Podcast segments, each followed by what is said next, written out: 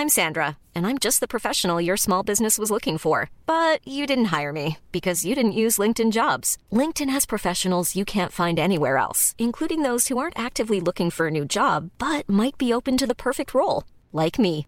In a given month, over 70% of LinkedIn users don't visit other leading job sites. So if you're not looking on LinkedIn, you'll miss out on great candidates like Sandra. Start hiring professionals like a professional. Post your free job on linkedin.com/people today. Planning for your next trip?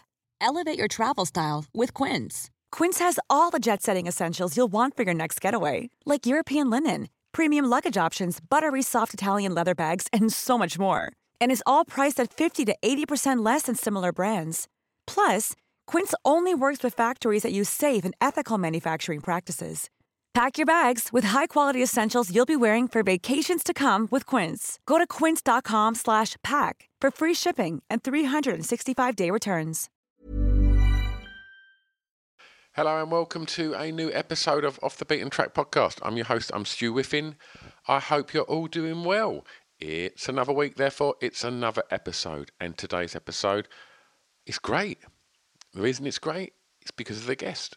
And that guest is Peter Ericson Stakee, who is Alberta Cross. Alberta Cross are a band that I discovered seven, eight years ago.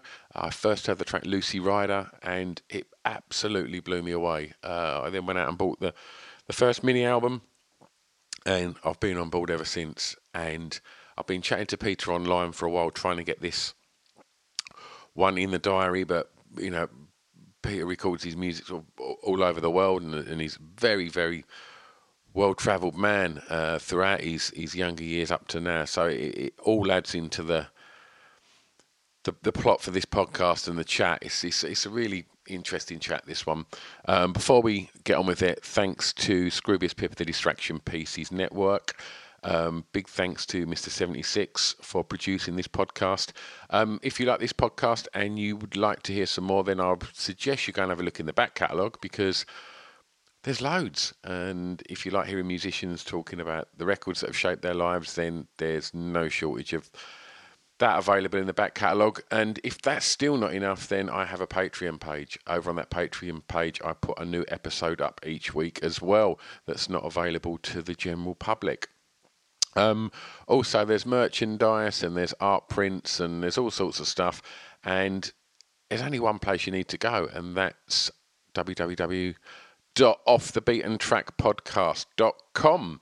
Uh, also, uh, if you like hearing uh, me chitter chattering on a podcast, you can also catch me chitter chattering about podcasts on the new podcast brought to you by myself, Scroobius Pip, and Adam Richardson, and it's called Pod Bible. Pod Bible is the bi-monthly magazine that the three of us uh, put out in association with Acast and Spotify, and we now have an accompanying pl- uh, podcast. And on that podcast, you get to hear all of your favourite podcasters um, from No Such Thing as Fish, Kate Thornton, Cariad Lloyd, um, telling you about their podcast and the podcast that they enjoy listening to. Um, it's a short. It's a short podcast. We try and keep it to about 20, 25 minutes. Um, so uh, it's like a little magazine style show. So if you haven't checked that out, then please go and uh, check that out. It's uh, it's on all the usual places, and uh, and if you can't find it, then just have a look on one of our social media pages because me, Pip, and Adam will be telling you all about it. Um, I think that's uh, that's me done with the uh, the credits and the advertising bits. Should we go on the podcast? Please enjoy off the beaten track podcast with Alberta Cross. I've got an announcement. Save Our Souls Clothing. www.sosclothing.co.uk. Why am I telling you this? Because they're our official sponsor. Yeah, that's right. Go and check them out because their clothing is off the scale. You're going to love it. So they've decided they want to be our sponsor, which is amazing. And what I have to do is I have to tell you about why they're amazing. So here's a little bit of blurb. So they've only been going a year, and they're based in Southend on Sea, just up the road from me. They put the company together based on a, a love of tattoos and alternative music, and they've worked with some of the greatest artists around the world to produce these items of clothing that are as unique as you lot. All of the designs are printed using biodegradable, sustainable, and water based inks. In addition to that, they only print on garments made by members of Fairwear Foundation. I mean, come on, great clothing and a conscience. Since going live in April last year, they've seen their audience grow massively and are now selling orders all across the world. And they were recognised by Cosmopolitan magazine as one of the best sustainable clothing brands alongside names such as Stella McCartney. I mean, that's quite a first year, right? So go and check them out because they've put a lot of love into supporting this podcast and I couldn't be happier. What else they've done is they've given you 15% off. So if you head over to www.sosclothing.co.uk, do a bit of shopping, see what you like, throw it in the basket, and then on the way out, put in the discount code BEAT15. B E A T 1 5, and that'll save you 15% off. Amazing, right?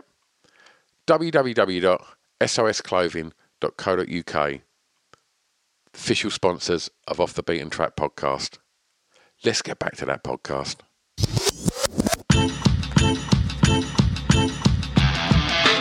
It's Off the Beaten Track podcast on the Distraction Pieces Network with me, Stu Whiffin. We are in, uh, is it Kensal Rise or Kensal Green? Kensal Rise, I'd say, or like Right. North or North Notting Hill. I don't know. Yeah. and uh, it's possibly the wettest day so far this year. Um, but I'm uh, I'm in this really cool studio. Uh, the Fox Den. the, is that what it's called? Yeah. The Fox Den. Right. We're coming. We're coming live from the Fox Den. We have a fox living on the roof. Nice. Yeah. And uh, and that voice you can hear is today's guest, and uh, that's Peter from uh, Alberta Cross. Hello. You're right. Yeah, good man. Yeah. Thanks for coming over. Thank you. Um, been trying to get this one sorted for a few months now. I've been having some back and forths on the on the social media, but um, I appreciate you giving up some some time today to to have this chat.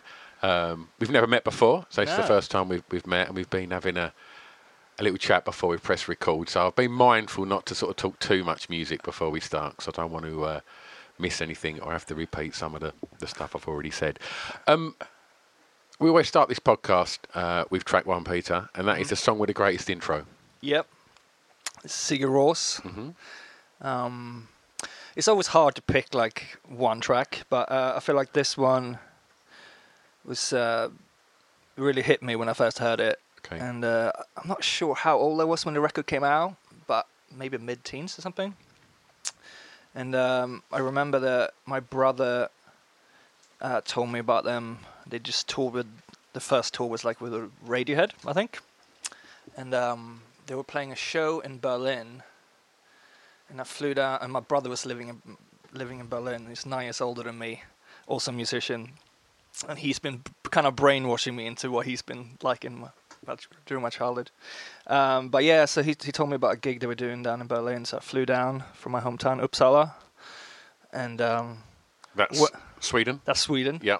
And I went to see the show, uh, and it was at this place called Columbia Fritz, I think, close to Tempelhof in Berlin. And it was like very cold, grey winter. The venue was pretty small, maybe four or five hundred, and pretty much everyone in there smoked weed. Right. And I was, you know, I don't know, 14, 15 or something. I just remember watching this band just like blow me away. And uh, I guess I must have been very stoned without smoking Mm. because everyone around me smoked. And it was an incredible experience. And That must have been super exciting at 14. it was, yeah, um, it was incredible, yeah. And, um, and th- I guess like that that album, the first and the second Sigur Rós records, I just remember them being really important. You know, living, I guess living in Sweden, like dreaming away, dreaming of like moving to London or wherever. Maybe I was a bit older than 14, maybe like 16, I can't remember. But um, you know, I used to. I remember I worked um, at this airport in between Uppsala and Stockholm, uh, like extra to get some extra cash, and I used to listen to that record on the bus journey there. It was like that record, uh, some early Verve, Yeah. um, and that was kind of like my soundtrack. what verve? We talking Northern Soul and and uh, um, Storm in Heaven and Yeah, I mean, I love them. Re- like uh, those records were records were great. Um, But for some reason, like the first solo record from Richard Ashcroft, I guess hit me.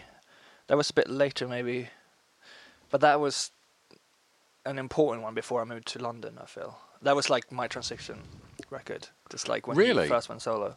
But the early Verve, I guess, if you look at it from me looking back from now, that's probably the most important. Like Northern Soul, like History, it's probably my favorite track. Yeah, that one was supposed to be on this list, but there's too many songs to pick from. You so- can throw some other ones in. Yeah.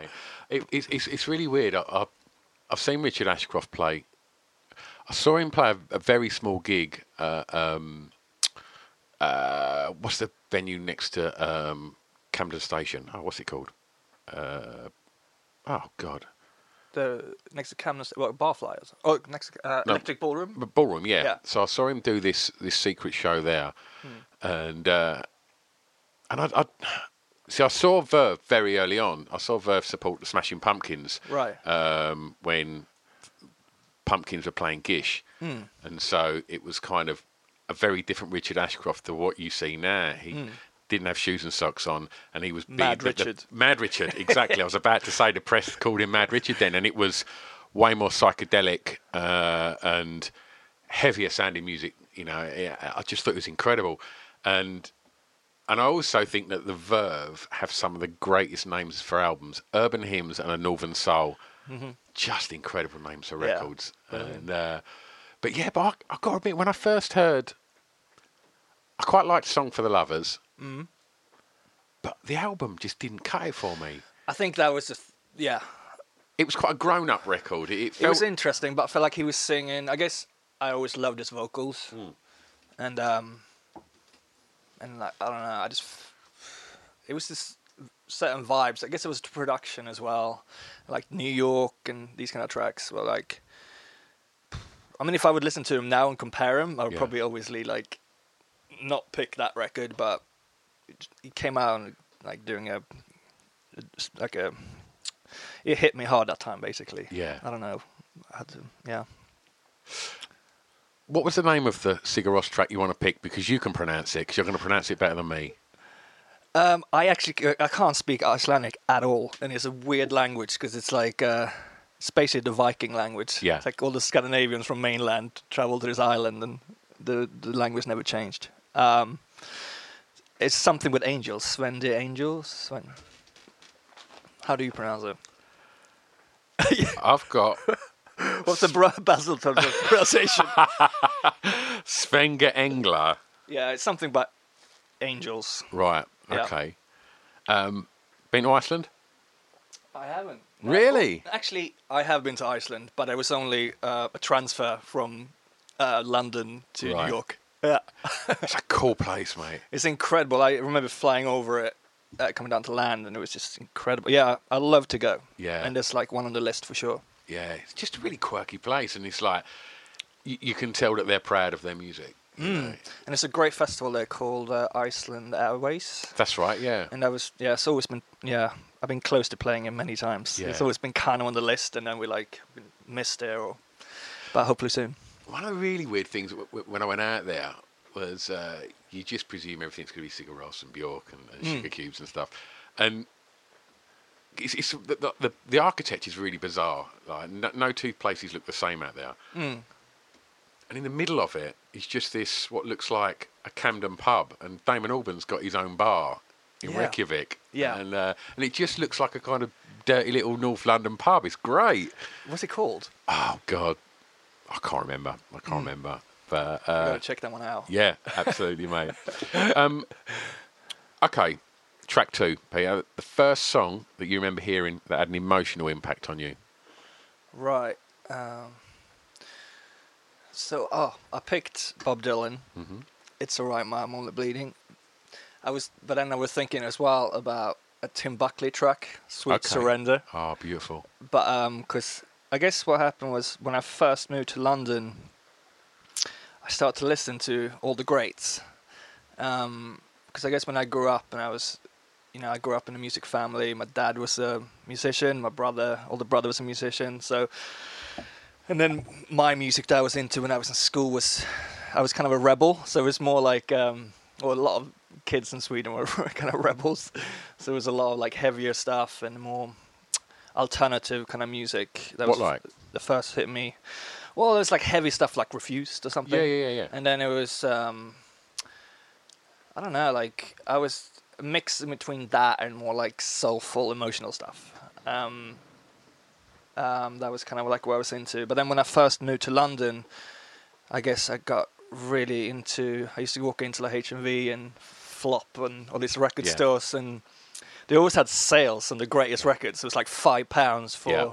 You know, incredible records Yeah. that were just in the front and row, like Yeah. sitting there looking at you. Pet Sounds and Astral Weeks for mine from them. Yeah. Bought both of them. For Exactly, and it's like five pounds, like ten Yeah. for two. It's crazy. So I just bought so many records. I spent most of my money on that, probably instead of my rent. Mm-hmm. So I struggled to pay the rent, but I had loads of records. So I, I remember, like, you know, I bought so many Dylan records. That's one of the tracks that hit me hard, and also like, for as a vocalist, I think Tim Buckley was just huge for me. was Uh, Jeff already on your radar? I'm not sure who I found first actually. Maybe a little bit. Yeah, actually, probably like from even from Sweden. Uh, Grace was pretty big when they came out there. But um, I just remember Tim Buckley for some reason. It felt so real, and it was a record called "Greetings from LA." Yeah. Um, that's really soulful record, but kind of filthy and like really Yeah. gritty record. And Yeah. you can see that he's in a weird place, or you can really hear that he's in a weird place there. And he sings incredible. And I just remember like a song called uh, "Sweet Surrender." I used to listen to for like a year. they hit me hard, and um, When you say hit you hard emotionally, what was that emotion? I guess it was new for me because I, I mean, I grew up literally in listening to so much music. Like my dad brought me to studios always, and it was, you know, he was working quite a lot of big studios in Stockholm, and I was sitting there listening to a lot of the folky and bluesy stuff coming out of Sweden. Uh, and I was, I love that stuff, and I didn't show much interest to like older records, and um, I might have heard them, but like I never really cared too much because I listened Sure. to my stuff because I was, Yeah. you know. But then like coming to America or coming to London, I feel like um, I guess just the realness of it, just the pureness, you know. But why? I mean, j- just picking up on some of the things you said already, you know, even like working at an airport and stuff like that. Why was there a yearning to come to the UK? What's that? Why was there a yearning to come to the UK? Um, I guess a lot of the stuff I listened to was like either from here or the states, but I think mainly here. I just, you know, like I said, I was a big like Verve fan, Yeah. but obviously a lot of the Brit stuff came out at the t- time. Yeah. you know, I was into a lot of it, and if So what is this like, sort of mid nineties? I guess I mean I didn't move it till uh, 2000 something. Um, but yeah, I mean, yeah, the 90s was like a lot of Brit pop stuff, obviously, and I was into a lot of that, like, um, and the, I guess the whole like it's just something that looked very interesting. Yeah. like uh, drew me in, kind of. I don't know. It's just You everything, the whole culture, like, um, and the the realness of it. I think Sweden sometimes, I mean, it's a different kind of thing. It's a lot of real stuff there too, but it's just different. Yeah. Know? And that's what I was used to. And when you watch stuff here, like the way this, you know, if you talk about Richard Ashcroft, like the way he's singing lyrics, like the, like he means it a lot Yeah. when he sings it, and you can really feel that. And um, you know, that's what I wanted. That's what I wanted to be, I guess, like someone that really sing from the heart, and it's Yeah. no, you know, no bullshit. This is Yeah. comes out. So, so for me, in nineteen, the mid nineties, and, and, and, and towards the end of the the nineties, you know, living so close to London, you know, it was really exciting when Britpop was happening. You could mm. go to Camden and you you would see Graham Coxon in a pub, or you would see, you know, these people were accessible. You Yeah. know, you would see them, and and and it felt quite exciting living sort of twenty minutes from there. So w- to, to see it from another country, it, it must have looked quite exciting because at that point, I guess the UK was throwing out some of the greatest music in the world. Yeah. Um, did it deliver when you got here? I think so. I mean, I guess Well, you're still here. I'm still here. I did have a like ten year break in America, but um, yeah. I mean, I, th- I think so. I, th- I just feel like when I'm when I moved here, I just really embraced, um, you know, just I don't. I think everything was just such a big change. I'm, I'm like I moved from a small town in Sweden to like to London. Whereabouts? Um, and I was a teen. You know, I was so young. Um, I just remember like my my brother and I was playing in music in bands and stuff in Sweden. I just remember like I was kind of really over it, and um, and like my my dad and my brother, older brother, kind of told me that I was like basically forced me to move here. Really? But like, if you don't move, you're a loser, kind of pretty much. Yeah. In a nice-ish way, but not really. Um, just because they knew I wanted to come here. Did you come here on your own? Yeah. And they, they booked me in, like in Sweden, you can book in. It was like a business English course or so, or Yeah. whatever it was, like some advanced English course. Yeah. Could you So speak English? Yeah, I mean everyone in Sweden. Like I grew Yeah. up with it, and my you know, my brother lived abroad forever. My sister lived abroad, and Yeah. my dad, you know, he's, he kind of spent time when he was young, like up in Lancaster.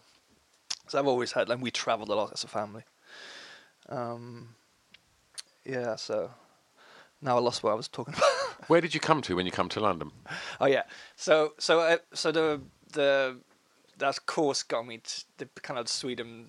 You get like a loan and a student loan, and they kind of you know I could go there for like three months, and I was supposed to just spend three months there, and um, that turned into whatever nine years or something. Yeah.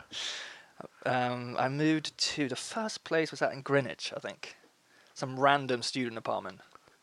And then after that, I moved pretty quick to Baker Street, and I was living in this uh, high rise, uh, like this skyscraper, kind of just quite close to Baker Street Station. Yeah.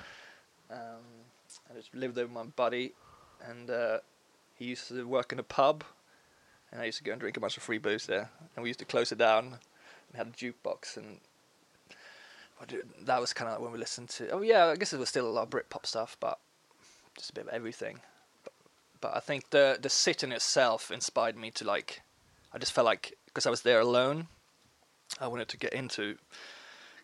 I wanted to learn more about music, you know.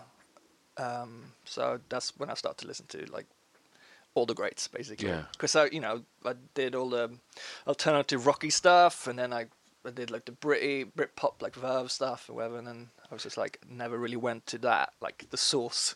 I think that's a natural thing to do, isn't it? I think if Yeah. you if you're really passionate about music and and you're experiencing, you know, growing up in the in the nineties and experiencing that boom of Hmm. of music, and so much of the you know the Britpop stuff would reference the Beatles, the Kinks, Beach Yeah. Boys, and things like that. There's so much of that was being referenced by all of these huge bands Mm-hmm.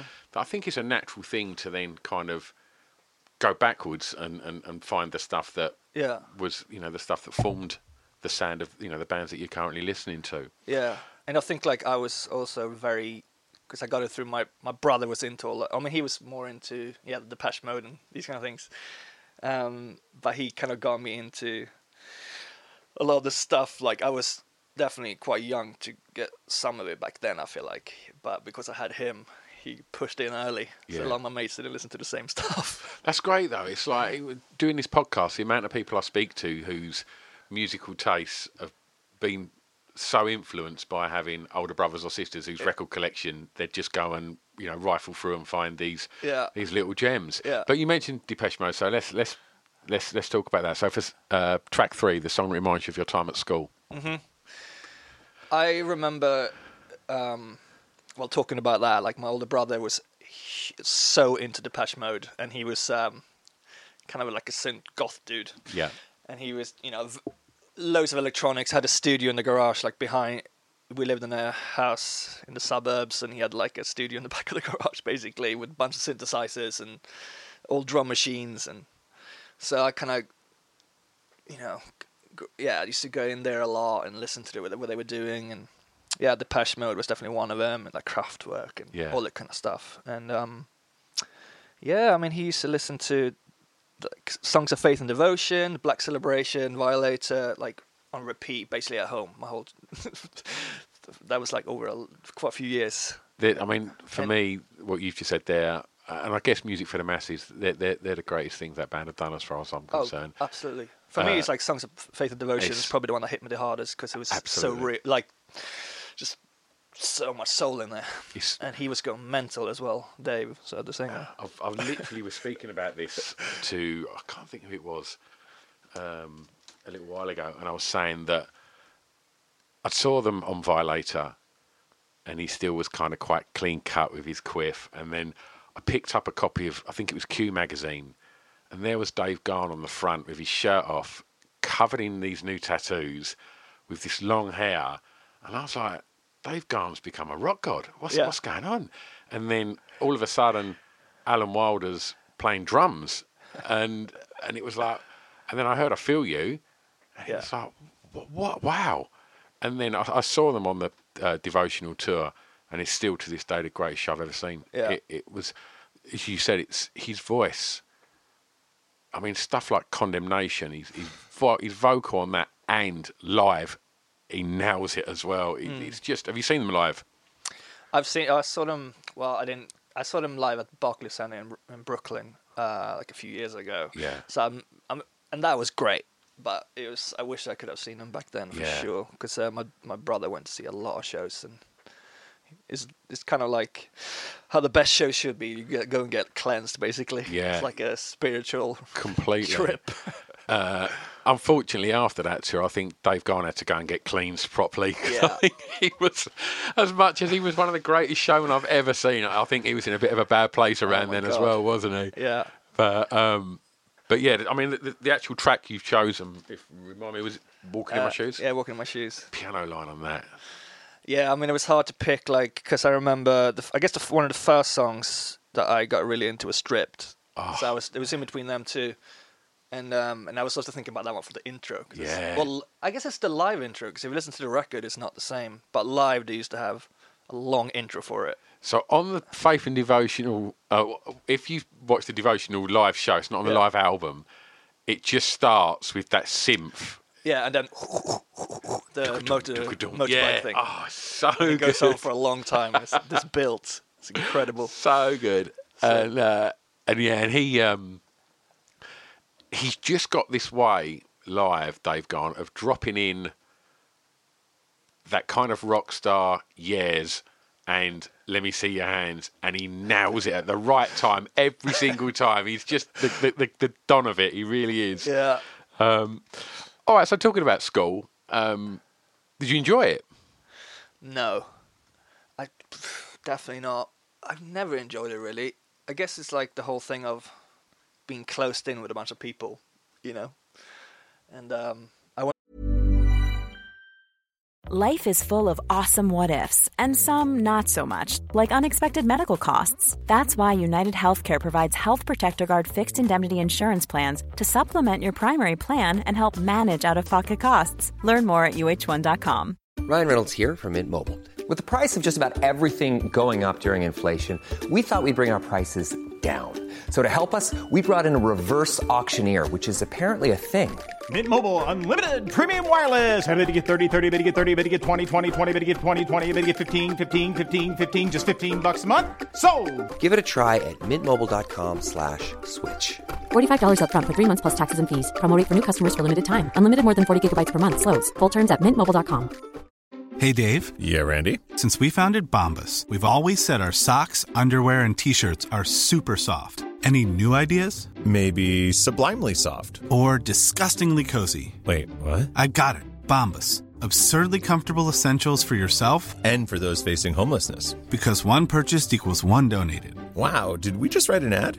Yes. Bombas. Big comfort for everyone. Go to bombas.com slash ACAST and use code ACAST for 20% off your first purchase. To music college too, and I didn't like that either. this is all in sweden Yeah. Um, I just really didn't like it. It was also kind of weird because my my dad, he's like, you know, he's a producer, a guitar player, and he's really he's done well, and he's um, you know, really amazing on playing guitar and everything. He was self-taught. He never got taught playing guitar or anything. He never, he doesn't like. He could probably play a G, know what a G is, but like he, if you he played a solo, you will ask him about the notes, he would have no clue, you know. Yeah. But that's probably why he's really good Yeah. to me. Like Yeah. he's never, and that's the same thing. Like when I lived in New, York, you know, I was in New York for a long time, and the musicians over there are incredible. But the people that went to like Berklee, all these like amazing schools, you know, I remember doing a um, an audition for drummers in New York when we first moved there, just to find a drummer. We had like you know 40 people coming down or something, um, and we like, really struggled. And it was people coming from Berklee and all these places, but they were like too clinically good and like kind of boring. Didn't feel it. Didn't feel it really, and for us it was more like if you played a shuffly hi hat, like play that shuffly hi hat, you know. Yeah. It's a difference from it's a difference from like when you really have that feel. Um, so a lot of people that I played with, you know, that was in my band uh, on the last record, they like they're basically saying that like they have to get the Berklee out of their system. Yeah. you know, and they a lot of them went there. Yeah. But then they had to like really forget about it, and then they really then they can find that like thing that you have the knowledge, but you also like, you know, it's hard because.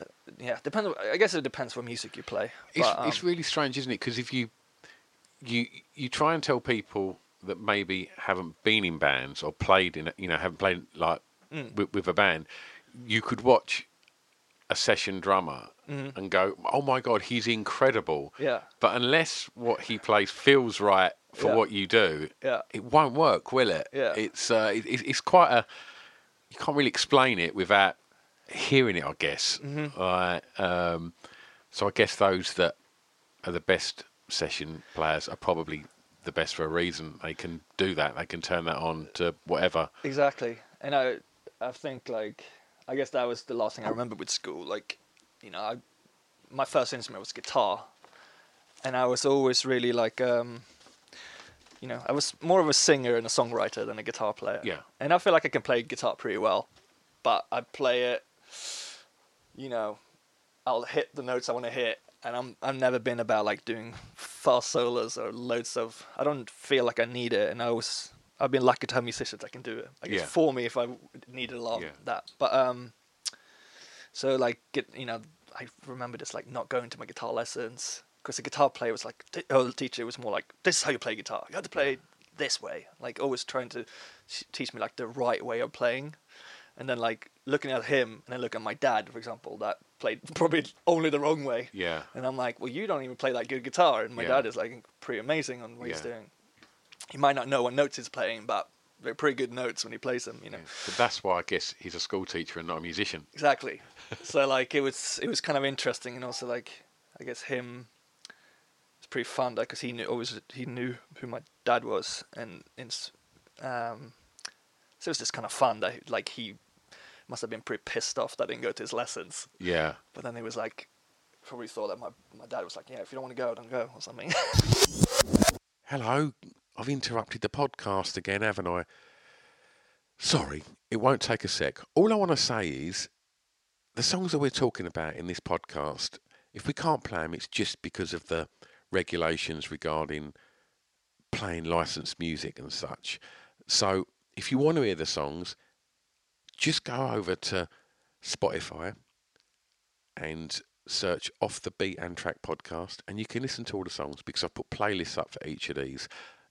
If you can't find it on there, I'll send links on all the social media accompanying each episode. So you've just got to press that one button and you can go through and you can enjoy all the songs that our guest picks. Anyway, I'll shut up, get back to the podcast. See you on the other side. So music was encouraged at school. Yeah, I mean, I don't think a lot. Of, so like in college, like I don't think a lot of people came out of that music college like doing music, and I was probably like the worst person on guitar, and a lot of other things. I, I had drums as a second instrument, which is um that was incredible. I think that's always like that's helped me out a lot. My drum teacher was amazing, and it's just fun, and felt like I was pretty good at it, and it's been helping me a lot with writing music, writing songs, like producing records, everything. Like just the, I always think about rhythm and like grooves. So we, we should say Alberta Cross is fundamentally you, isn't it? Yeah. And uh, and so when you record an album, do you record it pretty much all yourself? Depends. It's been like I guess um, the first record we did when we lived in England, uh, we pretty much produced ourselves, me and Terry. Um, and then when we moved to America, we we we like tried a few pretty big producers, uh, which was great for the experience, and we, I think we learned a lot. Um, but it was also a lot of times was a pain in the ass because because they were they were normally tricky and like really hard people to deal with. I think, and um, you know, I, I just find it like some some stuff that happened along the way. Like I remember like, you know, we did a record called Songs of Patience in L.A. and we had like a big, very big shot producer there, and we had like almost everything done. And I remember doing pre-production and in Los Angeles, and we had like a song that we, he didn't like the bridge or something. He was like, "Oh my god!" We and we had like two. We were two days away from the studio at the time, or something, and he was like freaking out about it. I'm like, "It's only a bridge. Like, Yeah. let's put two chords there." You know what I mean? Yeah. like it's not end of the day, like Yeah. end of the world, and I just felt people just I don't know, it was just ridiculous. Um, you know, it's only music, and I don't know. I learned from them, but at this point, you know, then the record after that I produced myself uh, with this guy called Claudius Mittendorfer that was doing like mainly the the sound and kind of produced it with me, but I wrote everything and kind of did most of it myself.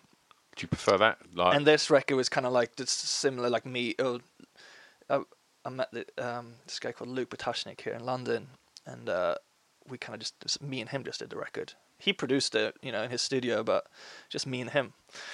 So I feel like we, you know, it's our journey. prefer working that way. Yeah, I, I, I think so. Especially like now when I feel like I had all the experience with bigger producers, and it's not like I feel like they. I guess it was good for us in one way, but I didn't. They didn't make the records better. I think there's more. Uh, I appreciate their craft, but I feel Yeah. like I kind of, I'm you know I'm a producer, producer as well, really. So Yeah. I don't really need them, I guess. And you know what sounds you want more than anyone, right? yeah, pretty much. And like, you know, just sitting like in my studio here writing stuff. I just, you know, it's nice. It can be a bit lonely Yeah. with no one around, but um, it's a good way of writing it. And then like think about production ideas or how you want it. And I guess it's purer because there's Yeah. not too many people involved. Completely. Yeah. Completely. Track four. The first song that you bought from a record store. Yes. Smashing Pump. It was definitely Smashing Pumpkins. It's interesting because I haven't listened to like a lot of these tunes in a long time, so it's good. Yeah. It's a lot of memories. So yeah, talking about Smashing Pumpkins is um, I guess the um, Siamese Dream was a huge record, and that track particularly um, was um, one of my favorites. Uh, Disarm. Um, yeah, it was a new. I had a friend that literally had it was like the biggest Smashing Pumpkin fans ever. I think he had 52 records with them or something, like all the bootlegs. Um, he knows every track. But yeah, I thought that record was, um, you know, it was an incredible record. There's so It's many an good songs. album. It's like no fillers on that record. Yeah. And uh, he was in a great place. The band was sounding incredible. Like appreciating band these days as well. Like it's not loads of bands Yeah. around, you know. And talk about Verve or Smashing Pumpkins or Depeche Mode. It's like it's it's like a lot, you know. It's incredible, you know. The, everyone in the band did something. He might have written them, but you know, And I think Depeche Mode are a massive, massive influence on Billy Corgan. yeah. Um, did you ever hear Smashing Pumpkins do Never Let Me Down Again? I think so. Yes. There was an album called For the Masses, and uh, and it was a Depeche Mode covers album, and Hmm. uh, there was all manner of weird bands on there. But um, Pumpkins done Never Let Me Down Again, Hmm. and there was uh, I think Rammstein done Stripped. that was like a pretty crazy version. Oh my God. But um, but yeah, I think at, at that point, I think Smashing Pumpkins, they were owning it, weren't they? I think Mm. just the. I think the lead single was today, wasn't it? Yeah. And, that video on MTV was just you couldn't get away from it, could you? Mhm. And it was like just. I'm trying to think of the other singles that were on that. That was 1979. No, that no, was that was later on. was it? Yeah, yeah, that was definitely that was uh, Mellon Collie. That was on Mellon Collie, Yeah. wasn't it? Yeah, with Bullet. Yeah. That's an incredible. I think the whole. I mean, I guess I just listened to the whole record from start to finish. Um, back when you did that, it's good. Yeah. I think like the current lineup is pretty much the full band again, isn't it? Uh, Darcy, the the key, uh, the bass player, is not playing. James and Jimmy's back in it, isn't Yeah. he? Best drummer ever. Mate, he's, he really is, isn't he? Ridiculous. Like some of them drum sounds on Gish, just pff, man, don't know where Talking they about come feel from. as well. He's got a one of the best. Yeah, he's uh, one of my favorite drummers Yeah. for sure of all time. Absolutely. Um, you remember where you bought it? What's that? Uh, uh, I guess when did it come out? I don't even know. Ninety. Oh, 92? Maybe 92 or 93. Right. So yeah. Wow.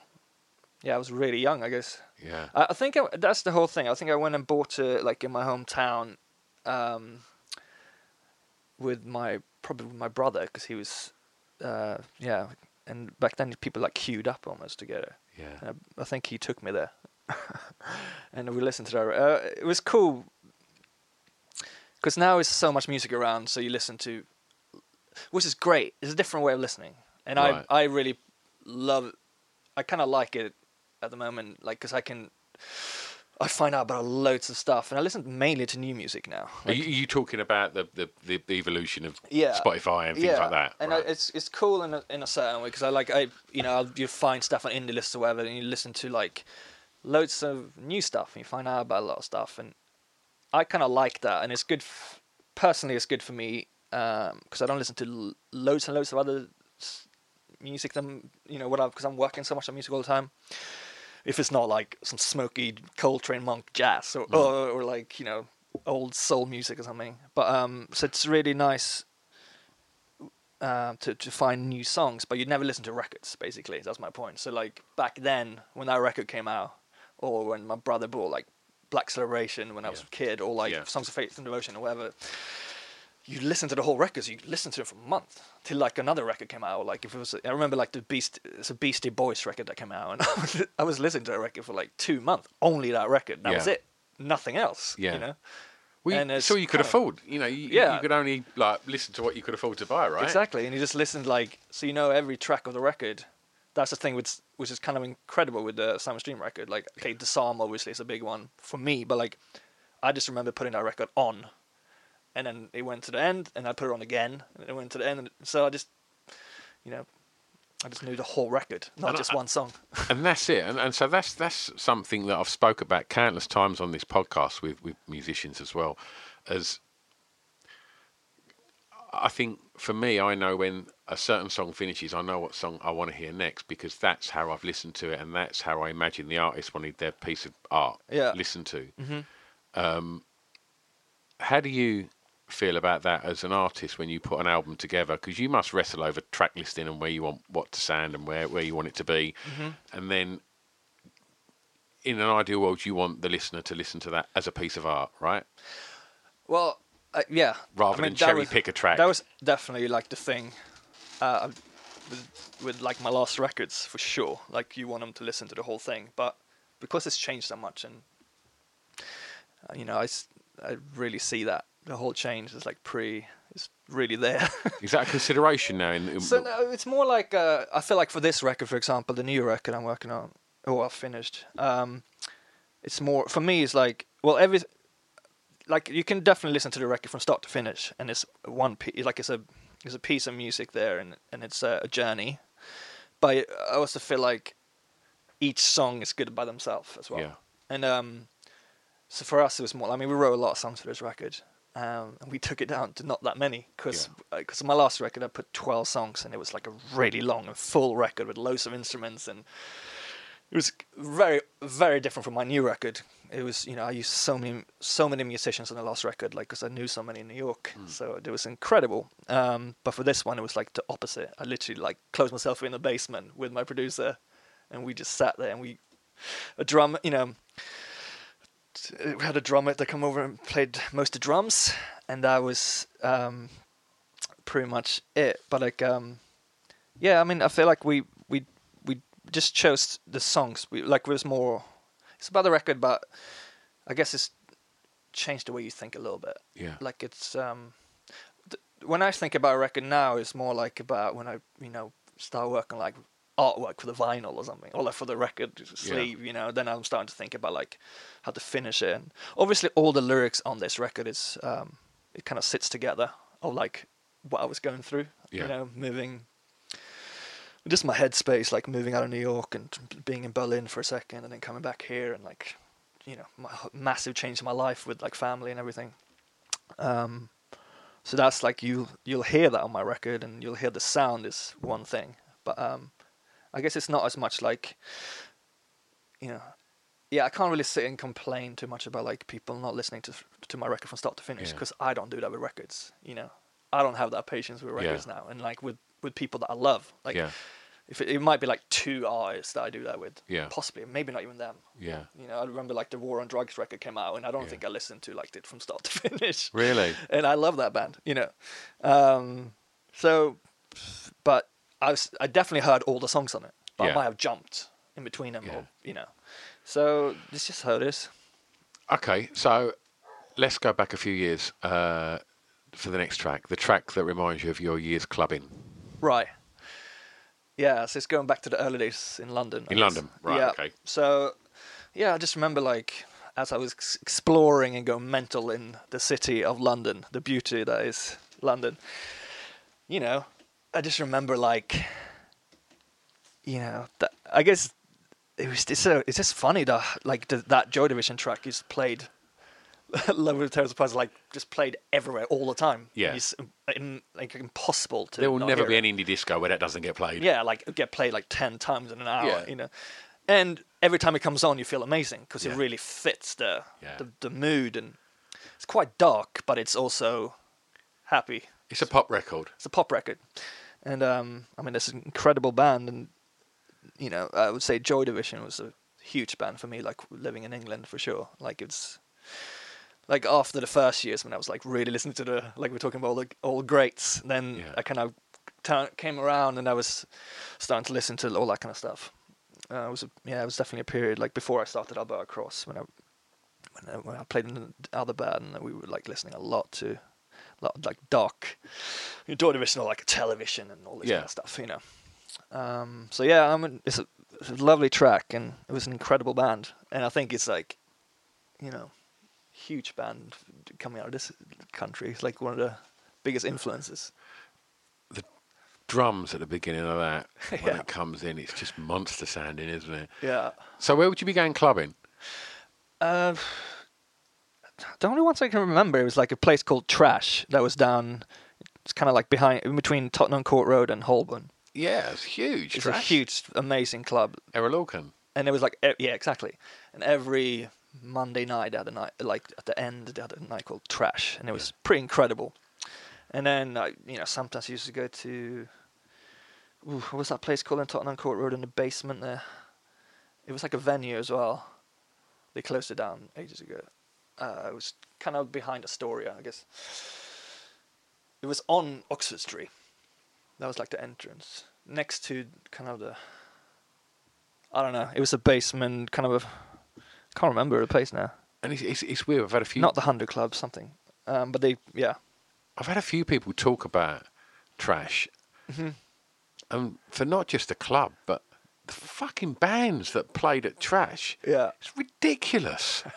like when you you know you think like the yeah yeah yeahs just turn up and play our LCD sound system. They're just Yeah. turning up and playing club shows. Yeah. Like I I never got there. I never got there, and uh, and I'm gutted.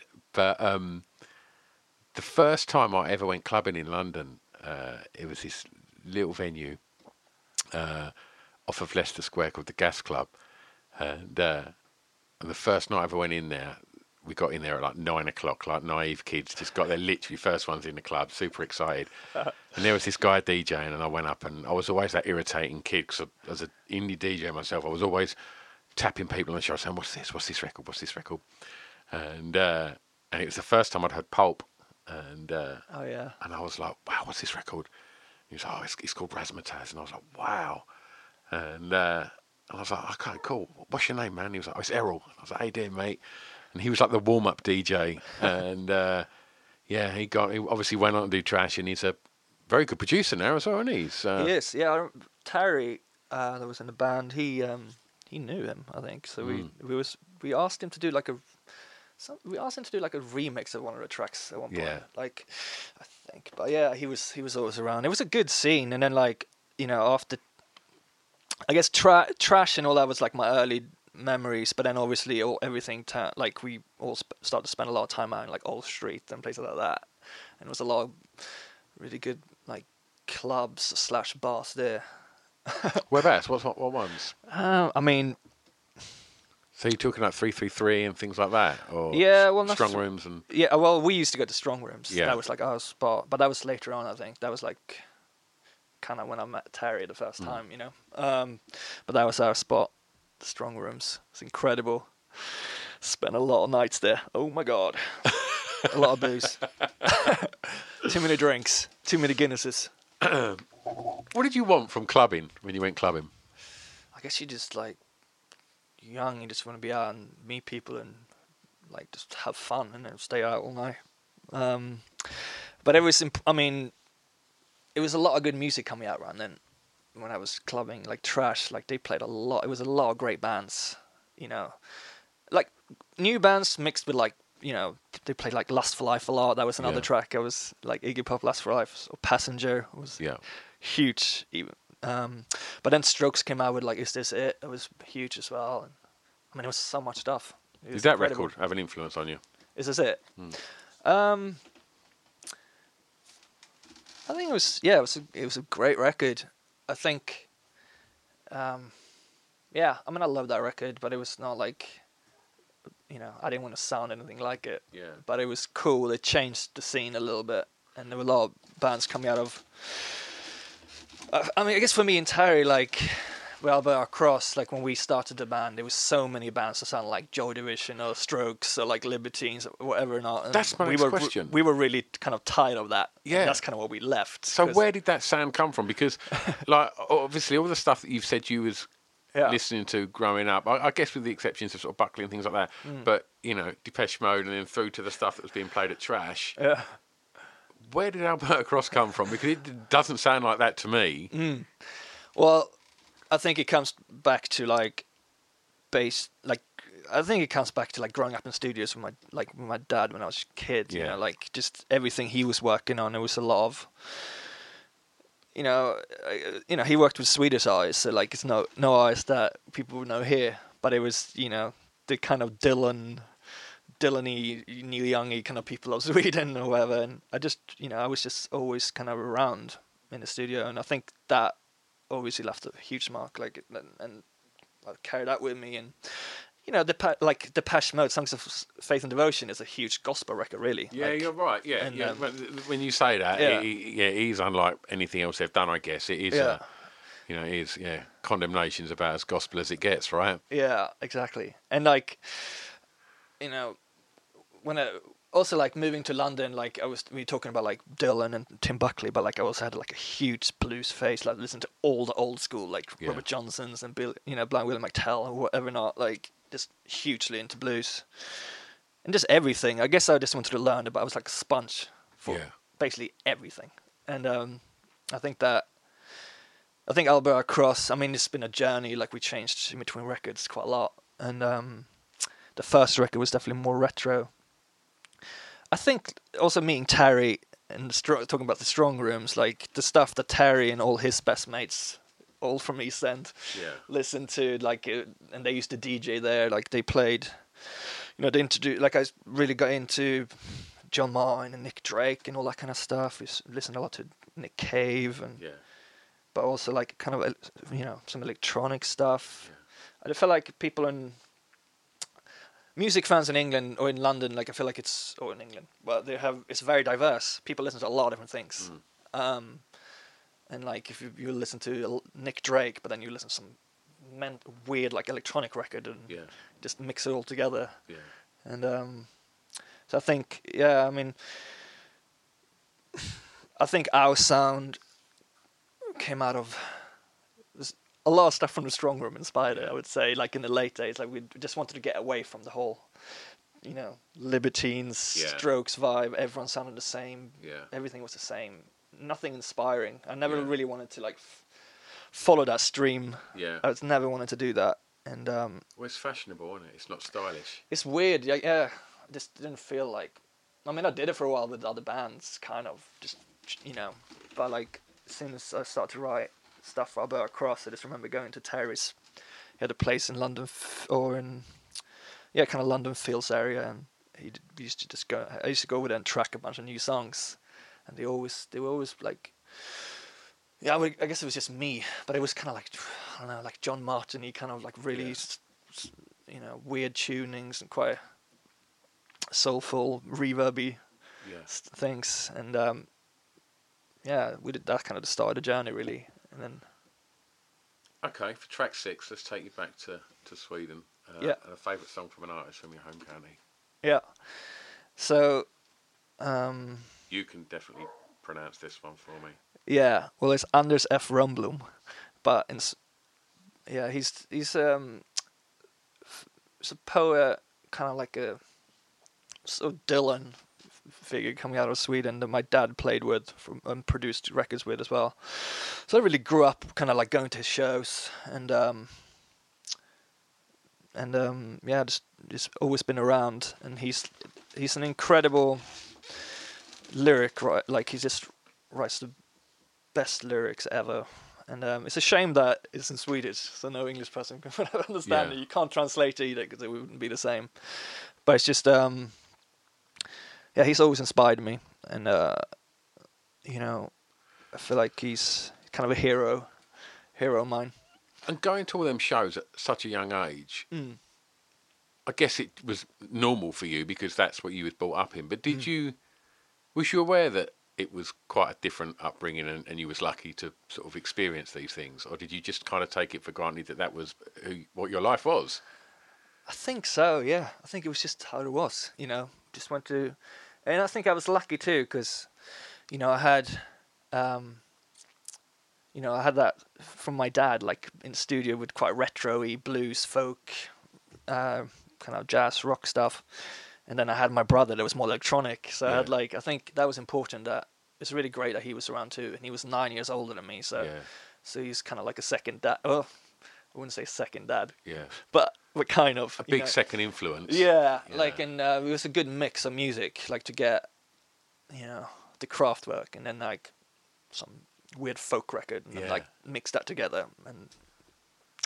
But yeah, I- I felt like it was a normal thing, and um, it definitely it's definitely helped me because I feel like I'm, you know, a songwriter and a singer, whatever. But um, production is as important for me, like at the moment, and and both my brother and my dad were producers, so I kind of feel like it helped, definitely helped a lot. Okay, last track. Mhm. The song that many may not know that you would like them to hear. Right. Well, I've so I was in America for a long time, and then for for a year I moved to LA, and we got a house in Silver Lake, up in the hills in Silver Lake, and I got really into um, a lot of soul music, and um, this uh, it's Curtis Mayfield. Um, there's no place like America today was the name of the record, and this track is uh, Billy Jack, but it's also a song called Jesus on there. Uh, that's incredible. Um, but we used to have um, so I guess places closed pretty early in, in LA, so we always had like people over for dinner and wine, a lot of wine, and jams basically, and there was a lot of musicians around then. And I remember having um, some people over, and I got to know uh, Bo from My Morning Jacket, the keyboard player, and he used to. He told me about some records, and he definitely told me about this uh, Curtis Mayfield record. And um, yeah, I was never like super in. Oh, I, I didn't know much about Curtis Mayfield. I I, I was really into this guy called uh, James Carr. That's an incredible soul singer.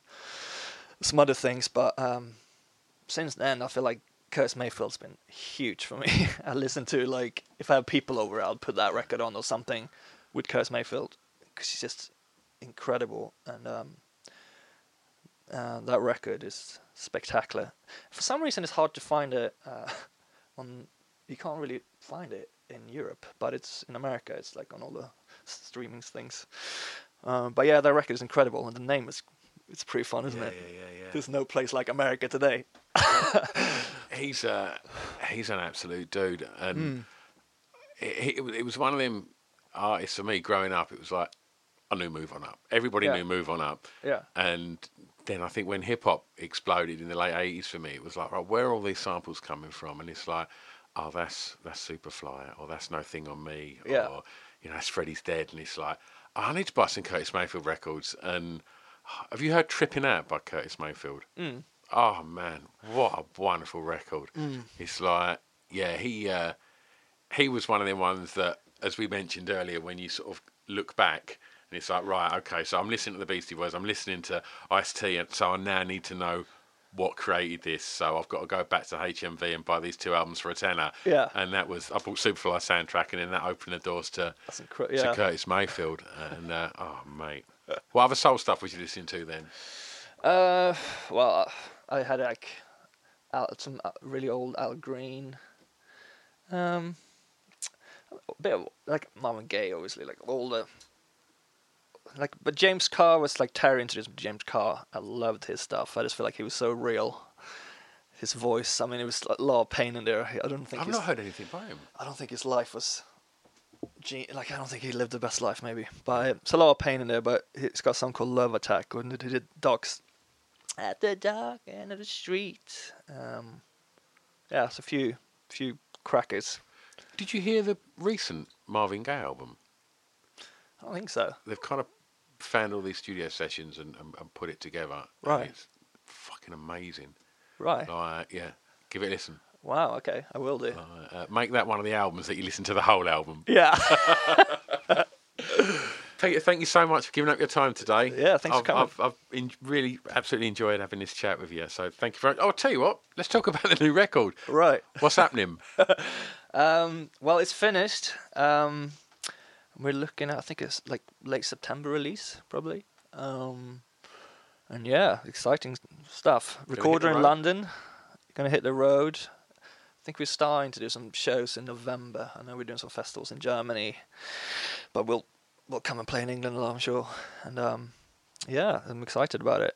But um, um, so I finished the record, but I'm still like in this in my studio recording about new tracks. so just keep on I'm just writing a lot, writing a bunch. Excellent. I can't wait to hear it, mate. Yeah. Thanks again, mate. Thank Cheers. So there you have it, another episode done. Thank you so much to Peter for inviting me into his home and and letting me spend some time in the studio where I guess the magic is made. Um, if you still haven't heard any music by Albert across, um, I know obviously Peter mentioned that the new album's coming out soon. Just go and get stuck into the back catalogue because there is a huge body of work there that's absolutely wonderful. It's, it's beautiful music, and uh, yeah, I urge you to all go and get stuck in. Um, that's me done. Thanks ever so much for listening, and I will see you again next time. Please subscribe and rate and do all the usual stuff, and give us a follow on all the, the social medias because I'm on there on Insta, Facebook, and Twitter. And uh, yeah, come say nice things and let's have a chat. See you next time. Bye bye. Oh yeah, sorry, I've butted in yet again. I just want to quickly tell you about this magazine. It's called Pod Bible. Now, Pod Bible is the new essential guide to podcasts.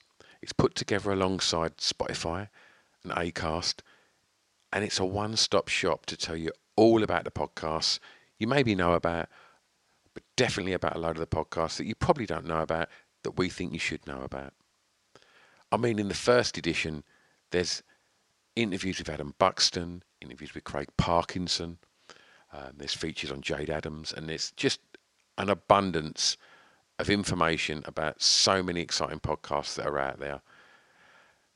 Also, Spotify have given us these amazing little codes. So if you do get a print copy, you can just turn on your Spotify on your phone, scan the little code, and it just automatically opens up the podcast on your listening device. How good's that? If you haven't managed to get a print copy, then just go over to www.podbiblemag.com and read it online because the digital version is all over there and it's all free. So every other month there'll be a new edition out. So go and have a look and support us on the social medias as well. podbiblemag.com. It's Off the beat and Track podcast on the Distraction Pieces Network with me, Stu Whiffin. Imagine the softest sheets you've ever felt. Now imagine them getting even softer over time. That's what you'll feel with Bowl and Branch's organic cotton sheets. In a recent customer survey, 96% replied that Bowl and Branch sheets get softer with every wash. Start getting your best night's sleep in these sheets that get softer and softer for years to come. Try their sheets with a 30-night guarantee. Plus, get 15% off your first order at bowlandbranch.com. Code BUTTERY. Exclusions apply. See site for details. Even when we're on a budget, we still deserve nice things. Quince is a place to scoop up stunning high-end goods for 50 to 80% less than similar brands. They have buttery soft cashmere sweaters starting at $50, luxurious Italian leather bags, and so much more. Plus, Quince only works with factories that use safe, ethical, and responsible manufacturing. Get the high-end goods you'll love without the high price tag with Quince.